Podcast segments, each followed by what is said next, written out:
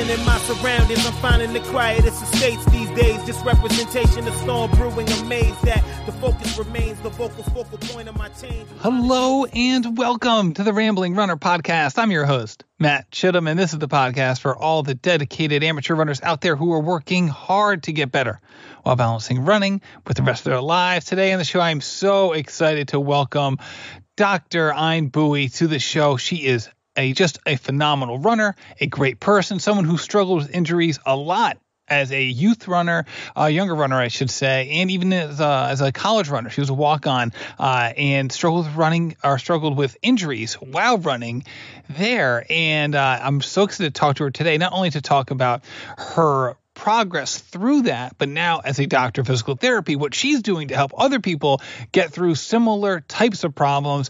And we also talk about her background, not only as a runner, but um, the kinds of people that she was able to look at as mentors and kind of the untraditional mentors as a person of color and learning about how that affected her as a runner and how we can all think about that as well. And this was just a, such an uplifting conversation in so many ways. And it was just an honor to have her on this show. Also, hey, I know what you're thinking. Here comes the fall.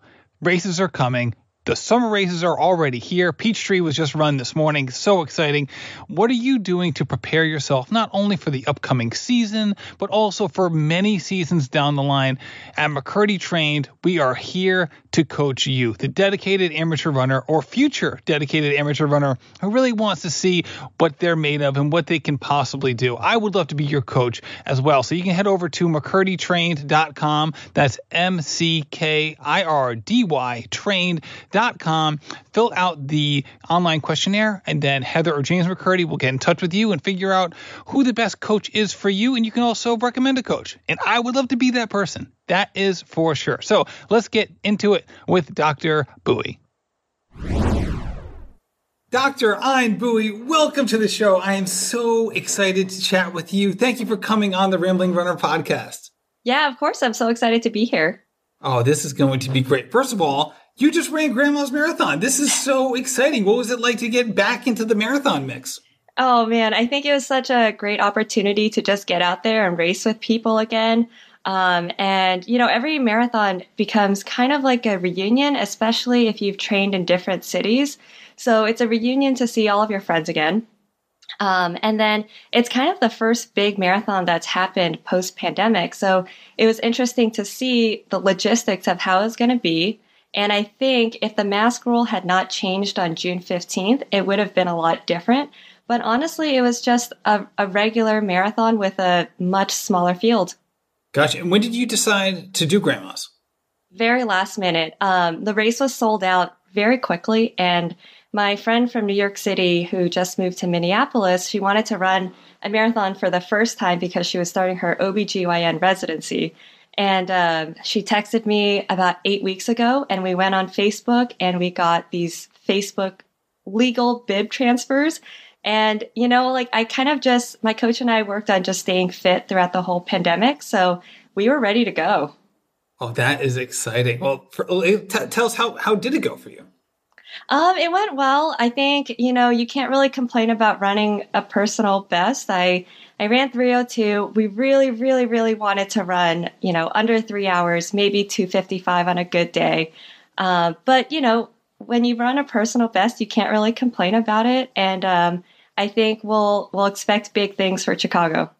There you go. So, how were the conditions? And I say this as someone who boy was I dragging the past the past week. It's been like everywhere else. I feel like a snowman who is melting slowly uh, during the course of a run. Um, even the even the shortest runs now seem seem to be a little bit of a grind. What were the conditions up there in Minnesota?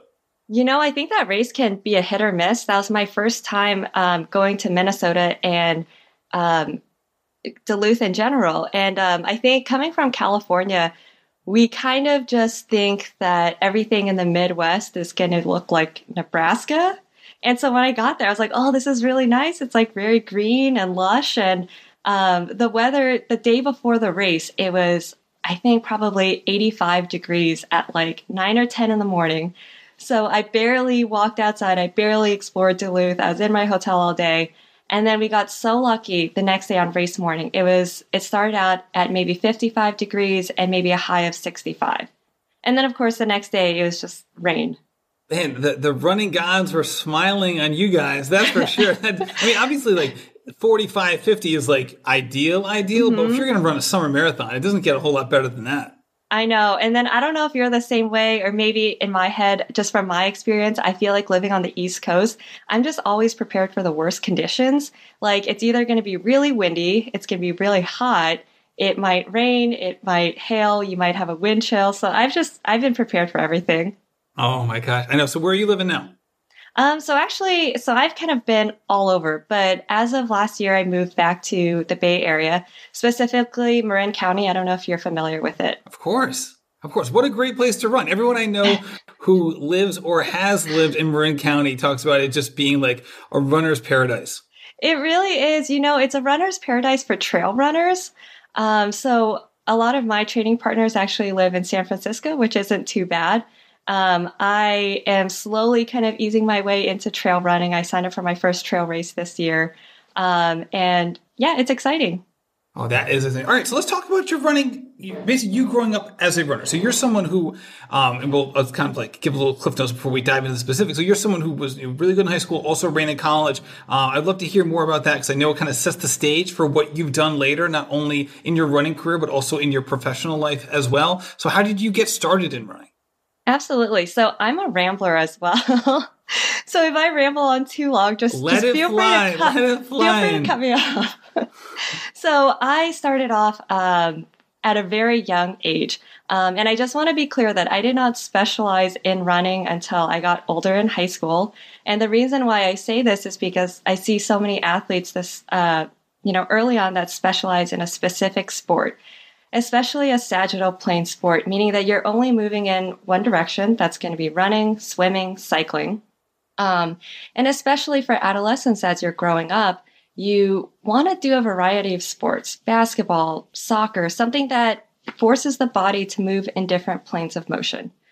Um, my parents didn't really force me into any kind of sport. Um, my first love was basketball. And if I hadn't been cut every single year from the basketball team, that's probably what I would have done. That's that's such a unique thing to say. Most people like their love stems from success. So it seems like your love for the game was like in spite of your lack of success. So what, what did you love so much about it? You know, I think it was I think there was something about, you know, scoring in a basketball game that just makes you feel elated. And I loved that. Um, and I loved playing basketball with my friends. It was a, it was very much of a team sport. But growing up, you know, I was always very little. I was petite. I had great endurance, but I just didn't really have the athletic ability that some of my friends did. That's how track and field started.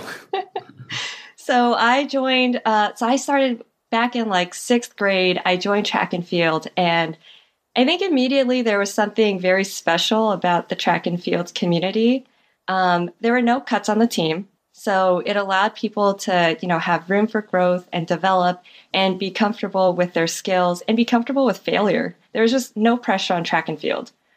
Um, you know, it was a diverse group, so different body types. It was welcoming, it was encouraging. And, you know, I've even seen like kids with no friends in middle school and high school join the track team and walk away with lifelong friends. It's just an incredible, incredibly positive environment. Um, and I joined as a sprinter, and every single year my distance got longer and longer. And I even remember like my middle school coach trying to find me to go run the mile, and I would just like hide between all of my friends. So tell tell me about the coaches there because you the way you describe this team environment and the culture surrounding the program, it sounds like a special place. Obviously, that doesn't happen by chance. So tell me about um, the people who were organizing that team because I know a lot of folks either work in youth sports who listen to this or have kids that work in youth sport or who are in youth sports and want to make sure that they have a positive experience. Yeah. So um, my middle school running coach, he um, he was one of the PE instructors, and he actually he was a great runner. I believe he ran professionally for Adidas, but in no way did he, you know, force us to train at a high intense level. it was at that age, it was really just about having fun and building a positive team environment. So showing up for each other at practice, showing up for each other during track meets, and just being as encouraging as possible. And in that age group, it, things can get judgmental quickly, and people can also react to that sort of judgmental uh, feeling. What was it about, or what, talk to me about the um, the ability of the team and the members to not like be overly competitive with each other or you know feel like they're less than because someone else was doing something like i feel like for that age group that sort of balance can be tough while also still trying to build up other people yeah i think maybe we had a unique team because definitely in middle school it was more about having fun we weren't that competitive our team was awful we i don't think we won we probably didn't win any meets so to us, it was just, you know, we ran relays. It was awesome, but like we didn't win any, no one won big races. So yeah, so like there wasn't like that kid who was like training on the weekends kind of thing. All right. So you get into high school. And the, the, the, distances keep getting longer. Like, are you still like you keep moving down the the range from sprinter into middle distance into longer distance? Yeah. So you know, it kind of it kind of seems like every running is i see my running career as almost like chapters because after middle school i'm like okay running's done my sisters play tennis i'm going to join the tennis team and so i played a whole full season of tennis and one day at tennis practice we're running around the track and the cross country and track and field coach um, his name is jerry metcalf he came up to me and he was like you look more like a runner than you do a tennis player like please try what out that, what does that even mean I don't know. I don't know. But he was like, please try out for my track team in the spring. And I was like, I don't know if you just complimented me or, or insulted me, but I'll take it. yeah. So um, that was kind of the end of tennis. I, I joined the track team in the spring. Um, I ran my first mile. I still remember it. It was my personal best then was 652, which is funny to think that that's kind of like where marathon pace is now. I know, right? That is that is pretty wild. That's for sure. Um, so, so that was your fast. That was your fastest time that year, or was that just like the? I mean, obviously you ran in college, so obviously you you you you got faster quickly. Yes, just that year. I mean, I still remember like my first high school practice. Um, it was the first time I ran three miles straight, and I'm sure you can kind of relate to this because I didn't think it was possible to make it three miles without carrying water with you. So we were supposed to run to the duck pond and I have like my plastic water bottle with me and I'm like just trying to make it, just trying to survive. And eventually, kind of halfway, I realized, oh, you know what? I can do this. I don't really need to carry water to make it. Right. How big? I wonder how big this water bottle was. I mean, you're new to running. There's no way this was like one of those like Nathan Gear, like conform to your hand with the strap type bottles. No, this was a plastic Dasani bottle. yeah. oh my god, that is funny. Well, if your coach could see you then, be like, "I don't look like a runner anymore, coach, because I'm carrying a Dasani bottle on my three hour, on my three mile run." yeah, he probably wouldn't recognize me now. Um, but yeah, it's it's fun to think back about those memories. Um, so yeah, obviously, I did get a lot faster in high school. Um, but you know, I was also injured a lot. I mean, I I there's probably maybe only two full seasons that I really competed in. Um, and, you know, I had a lot of the common running injuries that I treat today um, shin splints, IT band syndrome, post tib tendonitis. Um, and the injury seemed to just set me back every single season. And honestly, like, I never even knew what physical therapy was back then. You know, like, I, I, we didn't really do any recovery, we didn't do strength work. I had never seen a foam roller in my life until I got to college. I don't I don't know what it's like for high schoolers th- these days, but like that was just not something that I knew of back then. Um, and you know, kind of backtracking, the reason why you know, some people might ask like, "Well, why didn't your parents send you to physical therapy when you were injured?" And you know, my my family history is really long, and I'm I'm going to go off topic a little bit, so just cut me off if I'm rambling. But, you know, for my parents as first generation immigrant family, the priority was not sports. Like the priority was to work hard, go to school, and do everything you can to get to college. Um, my my family history is actually really interesting. So my dad um, was in the Vietnam War, and so after that, he was in a re-education camp for seven years. So he was fighting against the communists. And then once he was out of the re-education camps, that's when he met my mother, and um, they had three kids. So I'm the youngest daughter of three. And so in 1993, we immigrated to the United States, you know, kind of typical story, clothes on our back. Um, and, you know, it was, it was hard for us growing up. We had a lot of financial constraints. My mother had mental illness. So, you know, early on growing up, my sisters and I kind of took on um, more caretaker roles than we probably should have for people our age. And so, you know, basically from my family history, I just developed, you know, this constant um, ability or I guess desire to work hard. And, you know, because, you know, sports and athletics, it just wasn't a priority for us. Um, my parents didn't really seek the care that I probably needed back then. Like, I don't think they thought running would turn into anything for me. Yeah. Would you, considering that as your background, and first of all, thank you for sharing that. Um, that's really interesting would you be open with them about your running injuries or would you kind of keep that separate from what was going on at home because it really wasn't a big part of um, what they were what they considered priorities? Oh it was open because i would i would run so hard until i like i could not walk. Like i was i was hobbling around. And so like you know back then it was just like okay if you're injured like you're just gonna rest. You're gonna rest for the whole season. Um, and so, but you know, like rest doesn't fix anything. That's what we know. Like, unless you have a bone related injury, complete rest is not gonna fix your problems. So, to me, I think it was honestly a miracle. Like, I feel like I have some kind of guardian angel that I, I made it to UC San Diego and I, I ran in college. I was a walk on. But, you know, because I didn't get that early preventative care that I should have, I was constantly injured in college as well.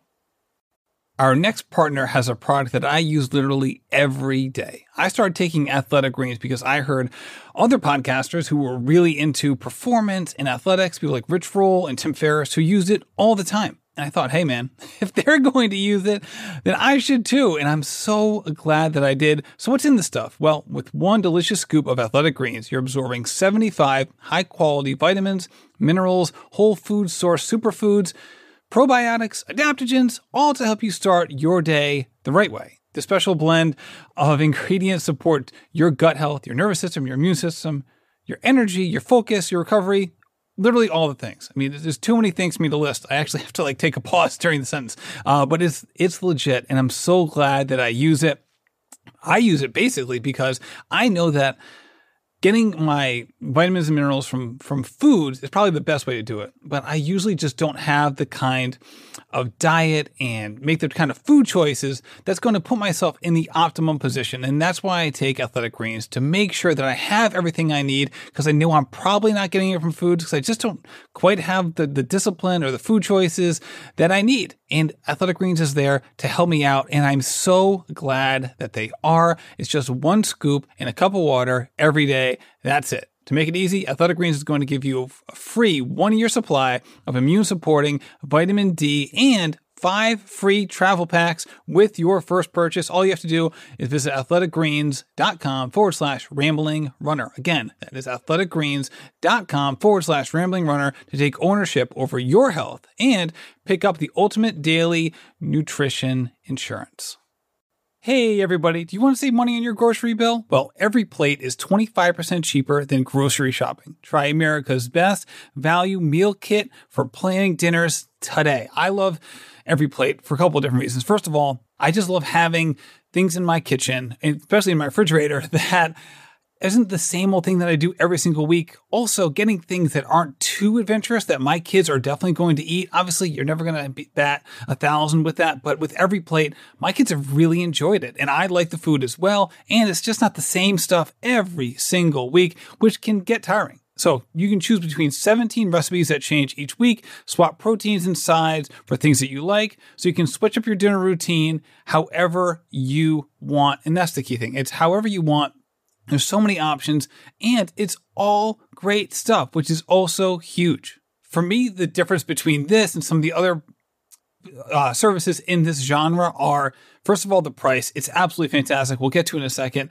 the kinds of meals that are provided that they're really good but not too adventurous have also been a huge thing for me. And now i've been using these more often now that groceries have kind of gone up and the price for every plate has pretty much stayed the same. So try every plate today. Is $1.79 per meal by going to everyplate.com and entering code rambling runner 179 that stands for $1.79 per meal. So get started with every plate like i said for $1.79 per meal by going to everyplate.com and entering code ramblingrunner 179 today. That's up to a $104 value.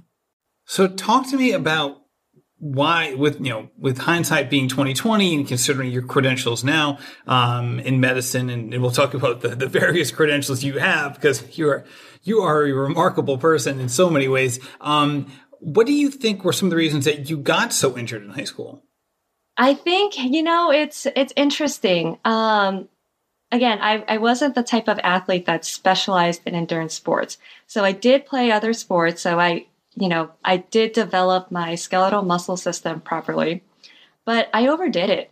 Um, I had a I would say looking back, I had a very unhealthy relationship with running. That was all me.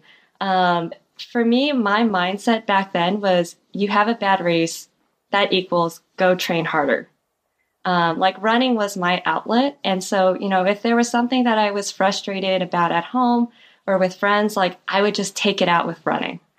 Um, I didn't know how to run slow. No one really stopped me from self destructing myself back then.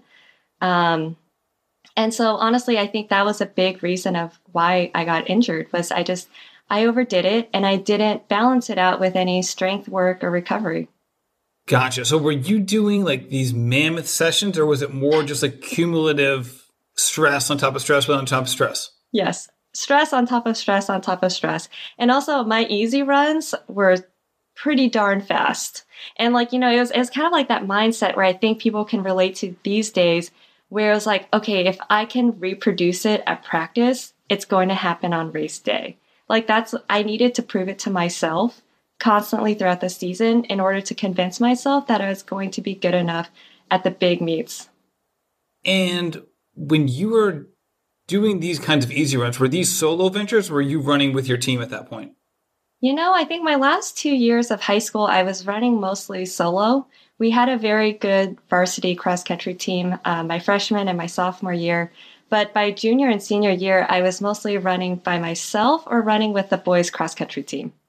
Oh, okay. So do you feel like there was like when you were when you were going on these easy runs and like just straight up killing it all the time, was that um a product of you just like, you know, wanting to not only make sure that you were showing yourself that you were capable and sometimes it's just more fun to run fast, but were like were you running like a lot of it with like with the with the boys and be like no i'm just as fast as you and kind of keeping up with with other people or or you know not to say that like they were faster than you but sometimes when we run in groups no matter who we're with there is that kind of like undercurrent of competitiveness that can kind of alter our pacing schedule. I agree. That's a really good point, Matt. I think it's a little bit of both, to be honest. so, what made you want to run in college? Because it seems like you, in high school, you obviously had a lot of positives associated with running, but maybe potentially some negatives as well. And here you are, you're a doctor, I think twice over. So, you obviously had big dreams on the on the academic front and running in college um, or doing any sport in college can be very time consuming. So, what made you want to do that? Yeah, that's an interesting question. So, like, I, in many ways, I think my my path with running was very unconventional. So, like, you know, these days, a lot of high schoolers they they're recruited. They talk to the coaches early, um, or they're recruited at the state meet. I was probably I'm probably one of the very rare like collegiate athletes that never ran at the California state meet because I was always injured. But um, yeah, I think you know it wasn't it wasn't my dream to run in college. It was just something that I was like, oh, this would be really fun, and I think I I am fast enough that I can keep up with the team. So I made it my goal my senior year that summer. I just trained super hard. Um, Jerry Metcalf, my coach, trained me that summer, and um, I made it as a walk on. It was great. But I don't think anyone actually prepared me for how to handle college running once I made it on the team. Like that was something completely different. I, I don't think I even thought that far because I didn't think I would make it. And what do you mean by handling college running? Yeah, just um, you know, I think there's a lot of struggles that collegiate athletes have to deal with. Um, things like, you know, running like you belong. I think there was a, I had serious imposter syndrome. Like, um, I think, you know, when you're in high school and you're, you're the best, you're the best runner, like you're the one that wins all the races and like you get all of this attention and appraisal and then you get to college and you're like oh dang i'm like number 15 or 20 so it's kind of it's it's just like mentally wrapping your head around that and just not being discouraged and were you going through pre-med uh, coursework at that time i was um, I, yeah, I was, I was taking organic chemistry. I was taking all the hard upper division biology classes. All right. So, what were your academic slash professional goals at that point as you were progressing through college? Uh, here I am. I'm very unconventional. So, throughout college, I was not pre med. I was not pre PT. I thought I wanted to go into research and academia. Um, and so I worked in several research labs. And right when I finished college, I actually started my PhD program in exercise physiology at University of Florida. So most people don't know that, but uh, I am I am a PhD dropout. So I did that for one semester, and you know the reason was I love re- I love research. I think it's great. Um, I am passionate about teaching others um, and educating others, but I think working in the research lab just it wasn't it didn't match my personality, my strong personality skills, and um, working with others. So I that lasted for about a semester. And then I went, I moved back to San Diego. I worked in a research lab, kind of just in between while I was figuring things out. And most people think I chose physical therapy because I was an injured runner. And that's not really the case. Like, yeah, I was, I'm, I'm interested in running injuries, but I was working in a, a research lab that studied neurodegenerative diseases, specifically ALS. And um, we worked with a physician who treated ALS patients, and he had a physical therapist with him. And so I actually shadowed her and saw how she was working with stroke patients, ALS, um, you know, it, like all neurodegenerative diseases. And seeing that side of physical therapy and how many different settings a physical therapist can be impactful in really actually just um, motivated me to go the physical therapy route. Interesting. All right, yeah, because that that was going to be one of my questions about whether your experience had led you down that path. So, oftentimes when we think about, especially as runners, we think of physical therapists. We think of people who are focused on people who are doing the stuff that we're doing, right? It's easy to view other people through our own lens. And, you know, so as runners, we say, oh, someone who's a physical therapist must work with people like me who are trying to get back to running or who want to stay healthy as runners. Um, obviously, things can be more varied than that. So in your travails of what is, you know, becoming a physical therapist, what does, you know, being a physical therapist mean to me and who do I want to work with? How did that change over time? Yeah. So I, uh, I, so I moved to New York City and um, so I, I, went to Columbia, which was uh, an awesome program. I can't I can't praise that program enough. It was it was a great experience. But while I was there, I got really interested in running again. So there's kind of this phase between you know after running college, moving to New York City, joining you know Central Park Track Club out there, and just kind of um, I don't want to say coming out of retirement, but I got really into competitive running again and also being really injured again. Um, and uh, I know you're like rolling your eyes at me. No, no, no. And- I, I didn't roll your eyes. I, I, I, kind of like did like a long, like, um, like close my eyes like for like a long period of time, long period of time, like for like a second or two, because I felt that like internally, like, oh my gosh, this poor, right, this like, poor he, woman, here she got again. hurt again. Yeah. Here she is trying to do something she loves doing, and she gets hurt again. Like, I feel so bad. Yeah, and then meanwhile, like, I mean, you know, for me moving out to New York City, I never thought that it was going to be such um, a strong, powerful running scene. Because I just kind of think like, oh, concrete jungle, like all they have is Central Park. Like, where are you going to run? But people figure it out. And like the women on Central Park Track Club, the masters runners, oh my God, they were crushing it. So I was like, okay, well, if they can do it and they're not injured, like there's something I don't know. and um, so when I was at Columbia, we had uh, what was called Columbia Run Lab, and it was um, a staff, faculty, and student run clinic where we had runners come in um, every Wednesday evening and we we did a whole full on two hour gait assessment. And so that was such a cool running ex- or cool experience just to be able to see how running mechanics can lead or correlate to running injury and how just like very small changes to your running form can cause long term injury prevention. Right, or the other way around.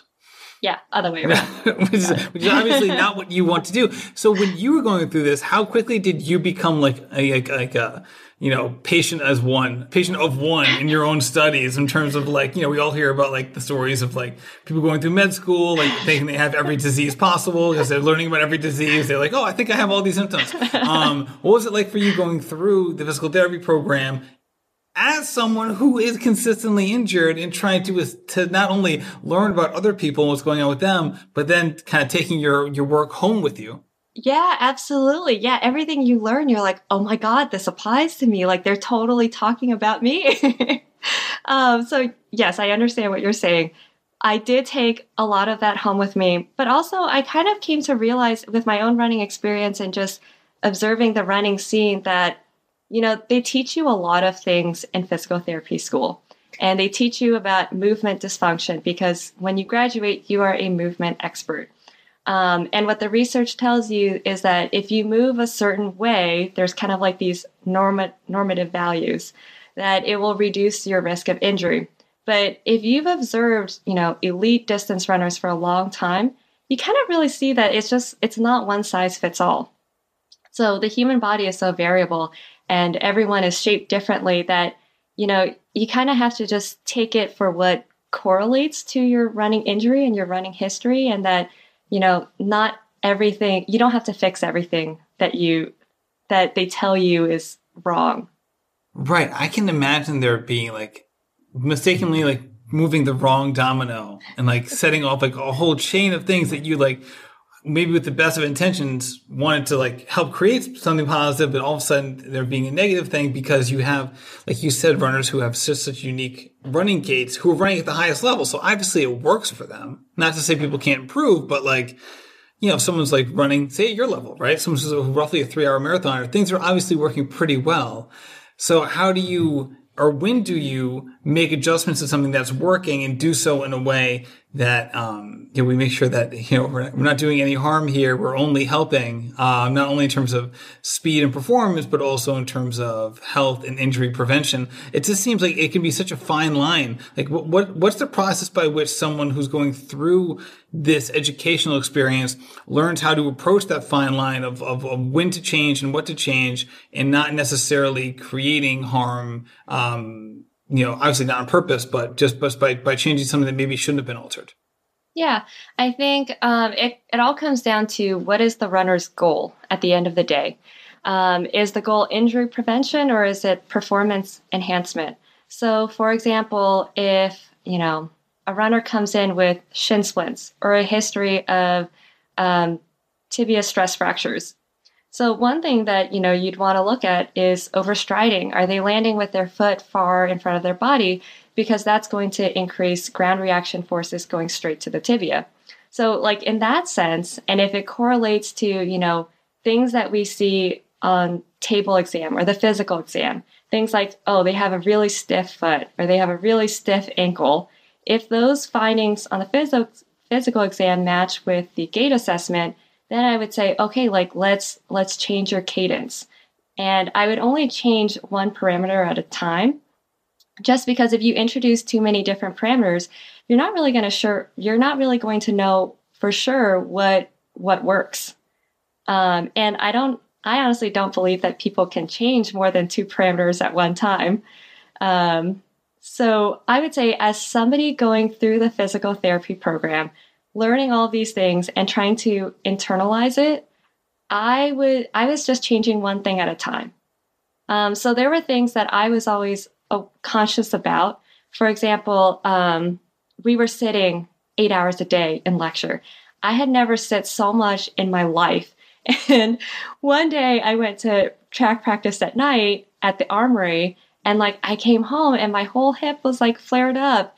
And it was honestly because my hip flexors were so tight and I just, I was going from sitting to now, you know, running six minute mile paces and whatnot.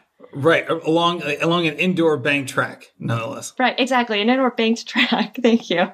But yeah, so just kind of realizing that you know this is my new life. I'm sitting a lot. I need to stretch my hip flexors and be mindful of that, and just strengthen my hips way more than I was doing. Right, and the whole sitting life obviously pertains to so many of us as, as we've gotten older, and it's interesting because like on some level you're like, all right, like I should be pretty rested, right? I've been sitting all day, uh, but it, but it can be it can get tricky to move. That's for sure as we as we progress. Um, so what made you want to start working with athletes? You mentioned before you kind of your entree into uh, physical therapy was kind of on the other end of the spectrum. What made you really want to dive in headfirst with working with people like yourself, um, ultimately as, as a as a professional? I think it was a natural calling, to be honest.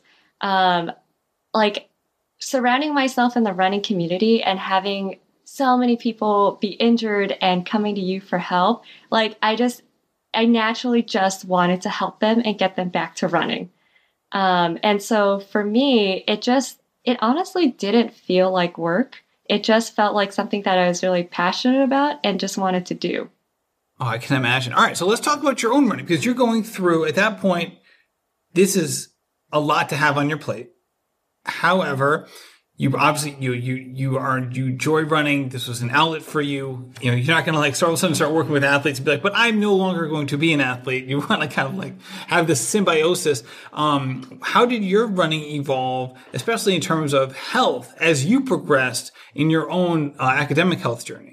Yeah, so um, I would say again, like moving to New York City. Right before that, I ha- I had just ran Boston, which was my second marathon, and I was like, cool, great, like that's that's I think that's it for me. Like that's all I want to do.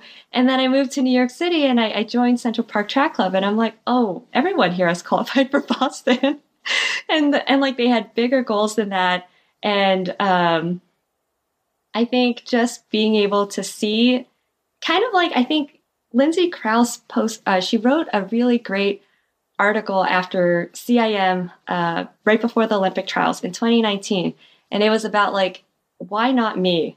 Like so, it, this is a fabulous time for women in sports because I think distance running has just reached a new level here where like so many women are qualifying for the Olympic trials, and I think being in that setting and surrounding yourself by people that you want to be like, that was just extremely uplifting. Um, and so at the same time, you know, I was, I moved to New York City and I was ready to kind of close that chapter on running. Like it was going to be all about school. I wanted to be the best physical therapist that I could possibly be. And, um, I don't know. I just, I really loved running and I really loved being with that team. And I could kind of I could, I was setting new goals for myself. So I always made time between running and consistently going to track practice. And, you know, honestly, like there, I had really great role models. There were people who were, you know, balancing more difficult lives than I was. Like I was running with an orthopedic surgeon. I was running with lawyers and people working in finance, people with kids. And I was like, okay, you know what? If they can balance their lives, I really have no excuse. That's a great point. And we think about role models, and we often think about like, all right, if so, you know, it's people like us, and I, I, I mean like a very internal monologue, right? Someone like me, if they can do something like this, then what's stopping me from doing it, right? I just had Brian Green on the podcast last week, and who wrote "Make the Leap," and he we talk about that uh, as that that's that's a unique thing that in terms of it doesn't necessarily provide motivation because that can be temporary, but it's more aspirational of like, I know it's possible because this person has done it. And we think about person like me, that can take a lot of different forms, right? So like you talked about this, this moment in time where like for you, person like me, one aspect of that was like a busy professional who I got a lot on my plate. I don't know if running, I don't know if I can make running work right now. I just, I'm doing so much. But hold on a second. So are all these other people is this really a limiter, right? Or is this just like another hurdle I have to get over to get to that next stage?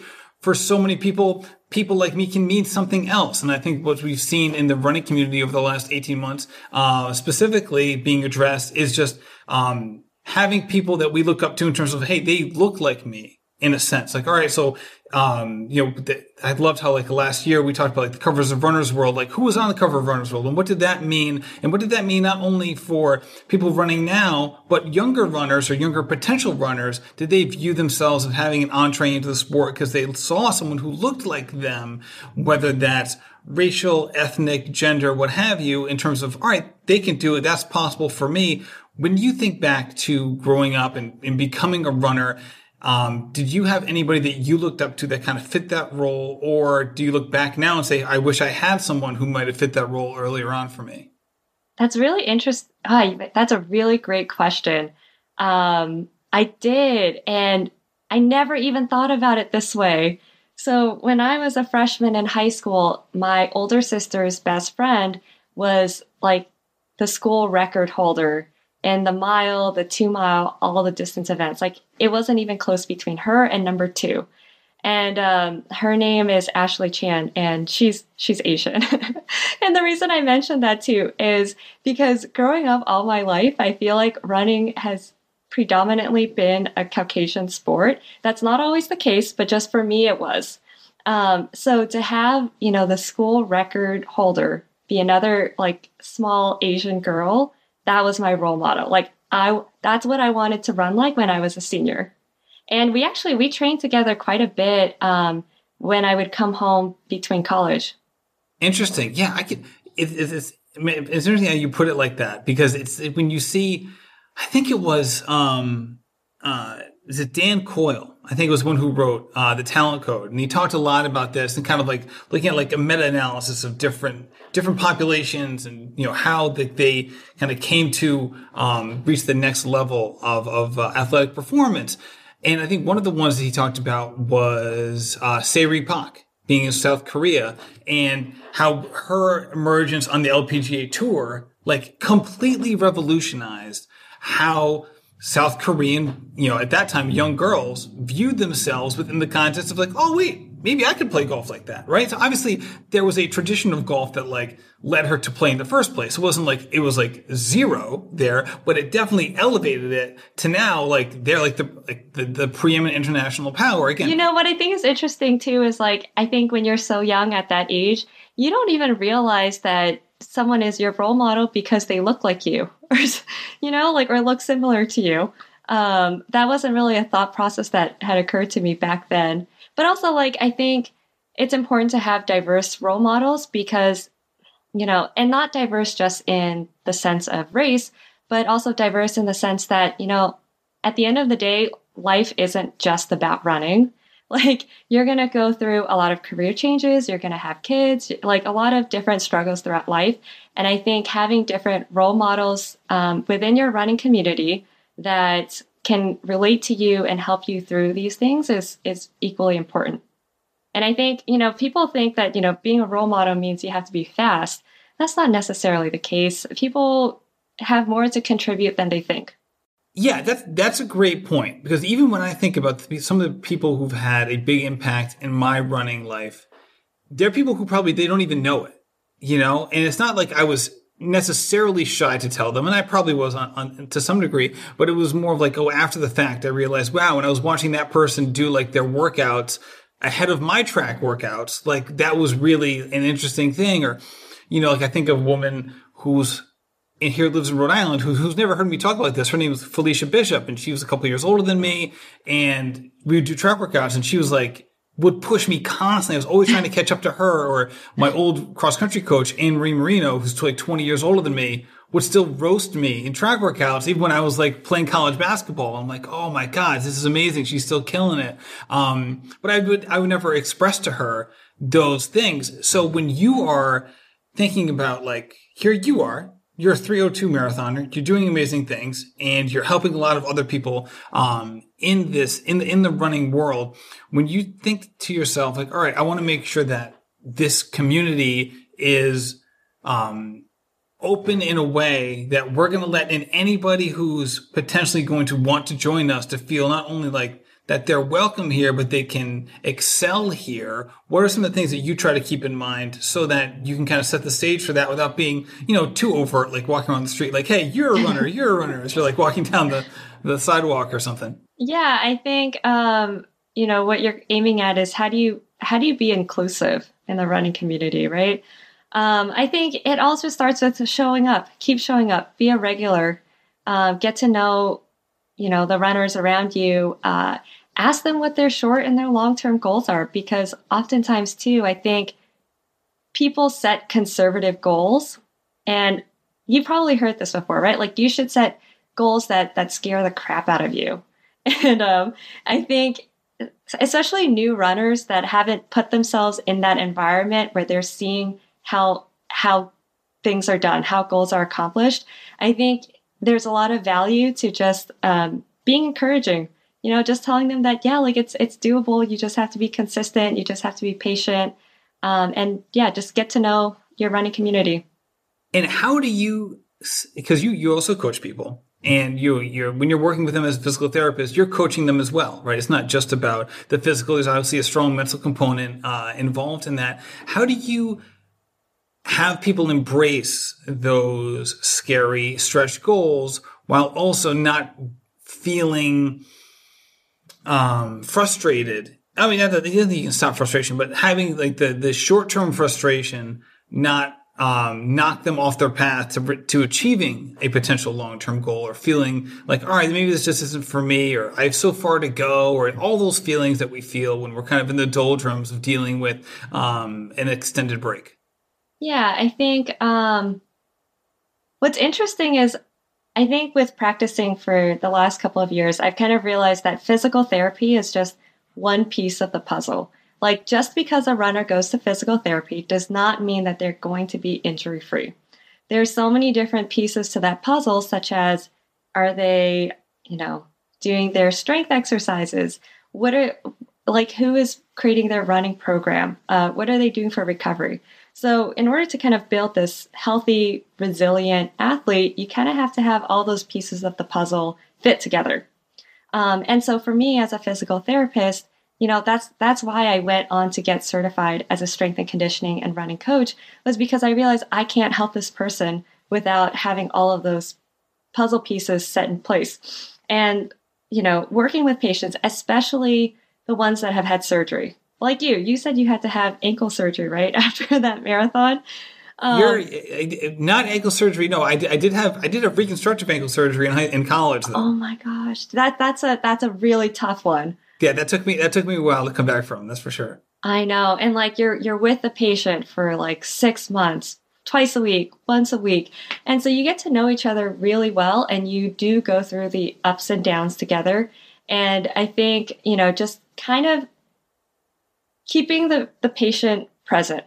So, like, let's not jump the gun and think too far ahead. Let's take it one day at a time and like set really small goals. And I, my patients know that I call myself a cheerleader. Like, I'm really good at hyping my patients up. Like, you know, if, if you've just, if you got out of the boot, like, yay, like, let's start walking. Um, so I think, you know, it's good to have that kind of encouragement when you're going through physical therapy, um, and also to have somebody set realistic goals for you, and also somebody that's confident in what you're doing and makes you trust the process. You really have to trust your PT and everything that you guys are doing, and just be consistent with it, even if you don't see results. It's just like running, right? Like there's no, I think what I realized with running is there's no magic workout that you have to hammer or destroy it's just a cumulative process of being consistent and just keep showing up. It's interesting how you phrase that. It, it sounds as if belief or faith, in a matter of speaking, is an integral component in in this in the physical therapy process. Absolutely, I think trusting the process and believing in you know what you're doing every day, knowing why you do it, um, is is critical to healing. And uh, actually, that's funny that you bring that up because um, Becky Wade and I, we had Becky, she interviewed me for the SF Gate last week, and we talked about running injury books. How should people utilize these running, running injury prevention books? Like, should it be the gospel? Should you diagnose yourself? And when should you seek professional care? Um, and, you know, what I told her was that, you know, books don't teach you how to diagnose, but it's a great resource to supplement an already established plan of care. So I always encourage my patients to understand their why. So, like, you should always know why you're doing an exercise. Always ask questions. Um, and like running injury books are a really great resource for helping you do that. No, absolutely. That's that's a great point. I can't imagine a lot of people diving into them who aren't currently working on some sort of educational uh, process like you were. Um, my goodness, I can't even finish books that I'm reading for fun. Never mind things that I'm reading um, for work. But that no, that that is a great point. Becky Wade is such a treasure too, and she's been on this show yeah. before, and, and, what an awesome an awesome person. Uh, to be in the fly on the wall for for your guys' conversation would be awesome. Um, so you mentioned the importance of you know, being not, not the importance of it, but how you are like, you know, the hype woman in some of like the, your, your patients' lives and your, your athletes' lives and how, how important that is beyond just knowing the X's and O's of what to do, but also providing people with the belief and the, the, the mental components that go along with that. So you are that for the people that you work with. How do you bring people into your life that can help do that for you? Right. So, you know, I think one of, especially through the pandemic, um, I'll backtrack a little bit. I was living in Boulder, Colorado um, for two years. I was completing my sports residency out there. So I moved to Boulder, Colorado because I wanted to surround myself by like the cream of the crop endurance athletes. And it was really cool. And honestly, I, I really do believe that it, it helped turn me into the practitioner and the runner that I am. Um, and so, you know, you need to find yourself um, a supportive environment. Um, make sure that everyone around you is encouraging, supportive, positive vibes. Um, and like honestly, that that really does make a big difference in your success. Um, and also how a patient heals. Like they need to have those things in place. And um, for me, like when I moved to Boulder, it was it was really tough. I had a lot of struggles out there, especially going from living in Manhattan to now like the middle of nowhere in the mountains. And um, I joined a group out there called Boulder Underground. Um, I'm not sure if you're familiar with it. When I was there, it was a small group. It's coached by Matt Hensley. He is the best coach. I mean, he's probably just transformed my whole running mindset and running career. But, um, you know, we started as a small group and now it's probably doubled in size and that whole that whole running group is just amazing. Like we have professional athletes to elite to just people chasing uh, new marathon goals but everyone there is extremely supportive. And there were days that i was running there where i just you know i think everyone goes through the ups and downs of running.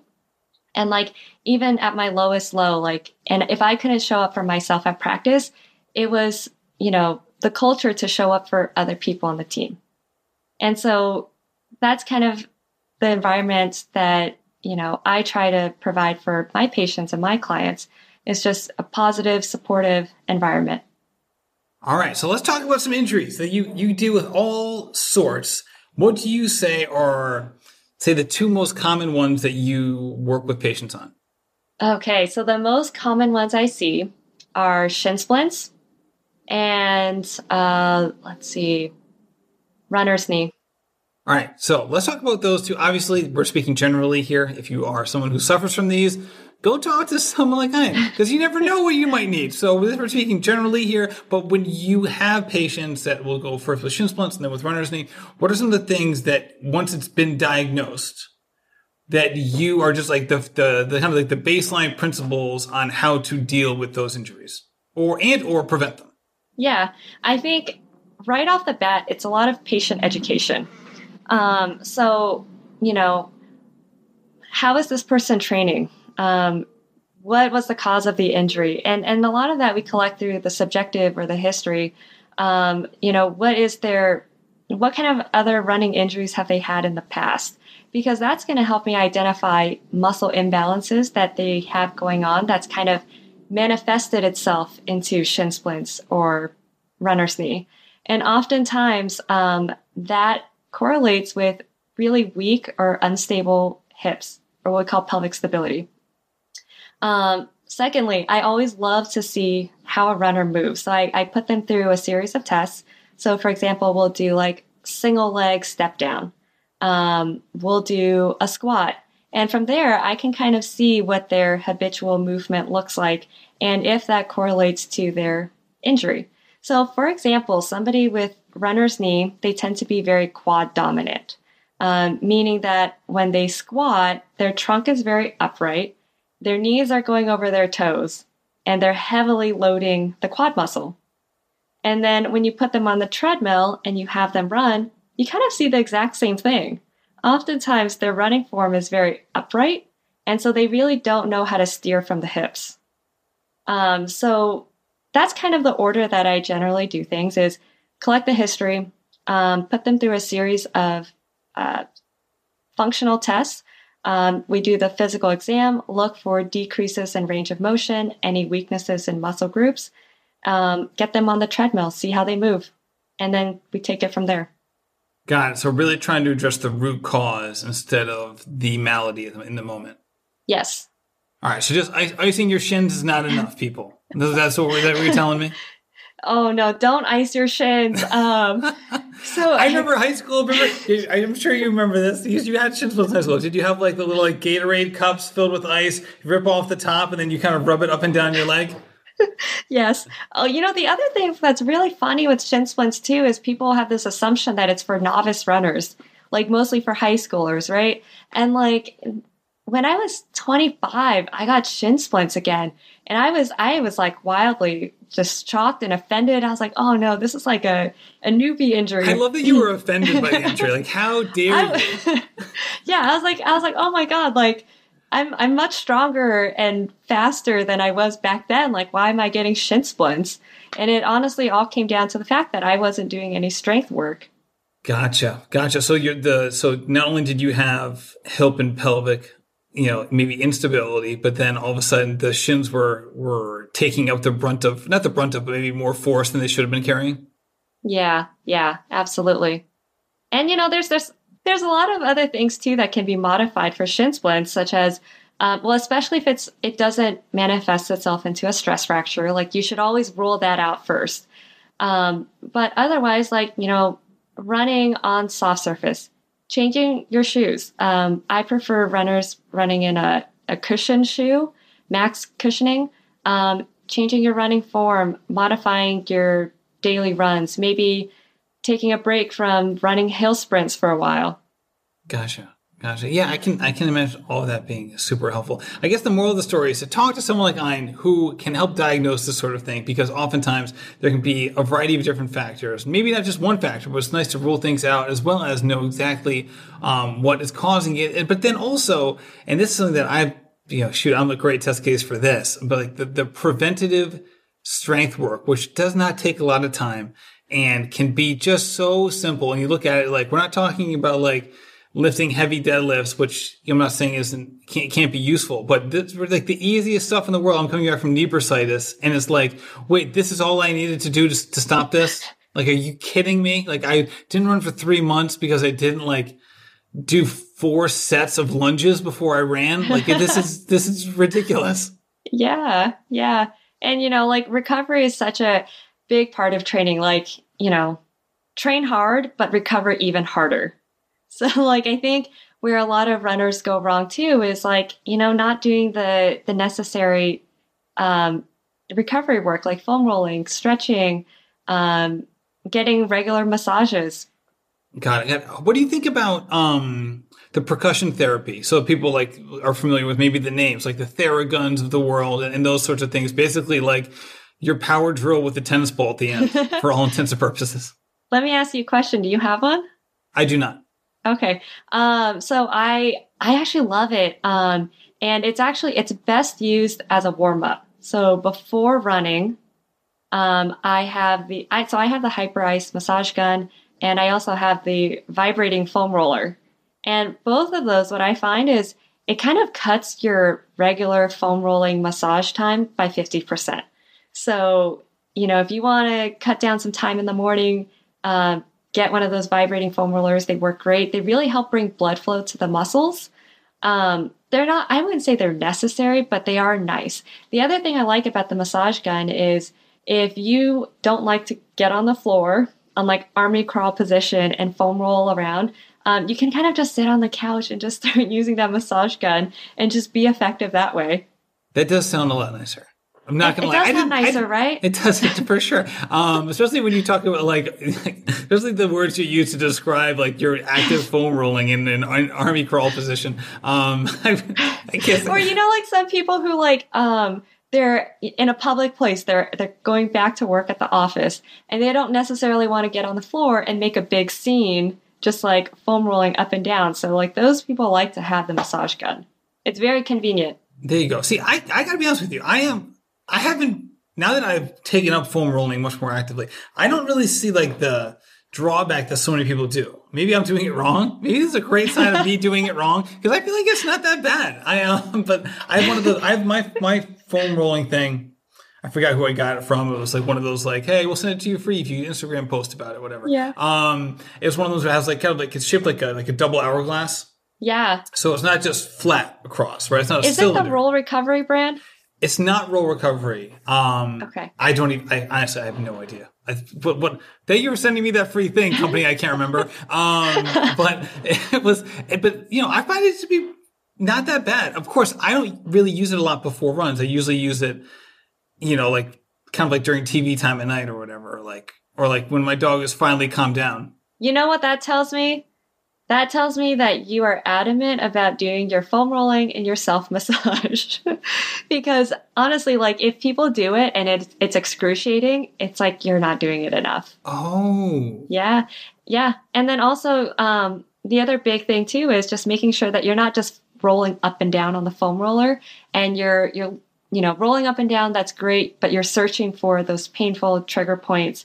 And then when you find those, just hold it, add sustained pressure or as I like to say, search and destroy. So you want to compress that trigger point, that painful spot, and then you, you really can add some range like of motion military, to it. You're really taking a military approach to your foam rolling. I'm a little intense. I think maybe this is part of the reason it doesn't hurt as much. I definitely am not taking a search and destroy methodology into this endeavor. And you know what? Every time I say that, you will remember it. You will hear my voice every time you foam roll. It will probably be followed by me, by my voice saying a couple curse words, if that's exactly what I'm doing. Hopefully, there's not too many things I have to destroy in my body uh, to keep to keep from being healthy, or to keep being healthy. I should say. Well, Anh, thank you so much for all of this information. You have so much more out there. If people want to learn more about you or the awesome things that you're doing, the, the, the stuff that you're publishing and your videos, there's just so much stuff that you're putting out in the world. Where can they find that? Um, so I started my own what I call my passion project. It's called runresilientlydpt.com. Um, I also have an Instagram page, Run Resiliently DPT. So if you want to follow me more, whether you want to track my running journey or if you want to get some more injury prevention tips and tricks, um, you can follow my progress there. Perfect. Thank you so much for coming on. Thank you for having me. Anh, thank you so much for coming on the show. This was absolutely phenomenal. Thank you so much for listening, for rating and reviewing the show. I never really pump up the whole rating and reviewing thing, but it does help. So occasionally I do like to bring it up. Um, if you could go on to Apple Podcasts and just rate and review the show, especially if you're a subscriber who's been listening for a long time, I would love for you to do that. It really does help the show in a lot of ways. I know it seems like a small little thing, but it has a huge impact. It really, really does. So thank you so much for listening and happy running. This has been a production of Rambling Runner Podcast. This podcast is produced by David Margetti of In Post Media.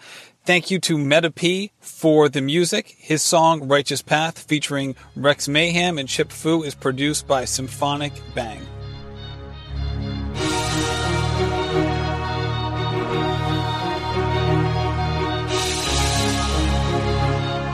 Yeah.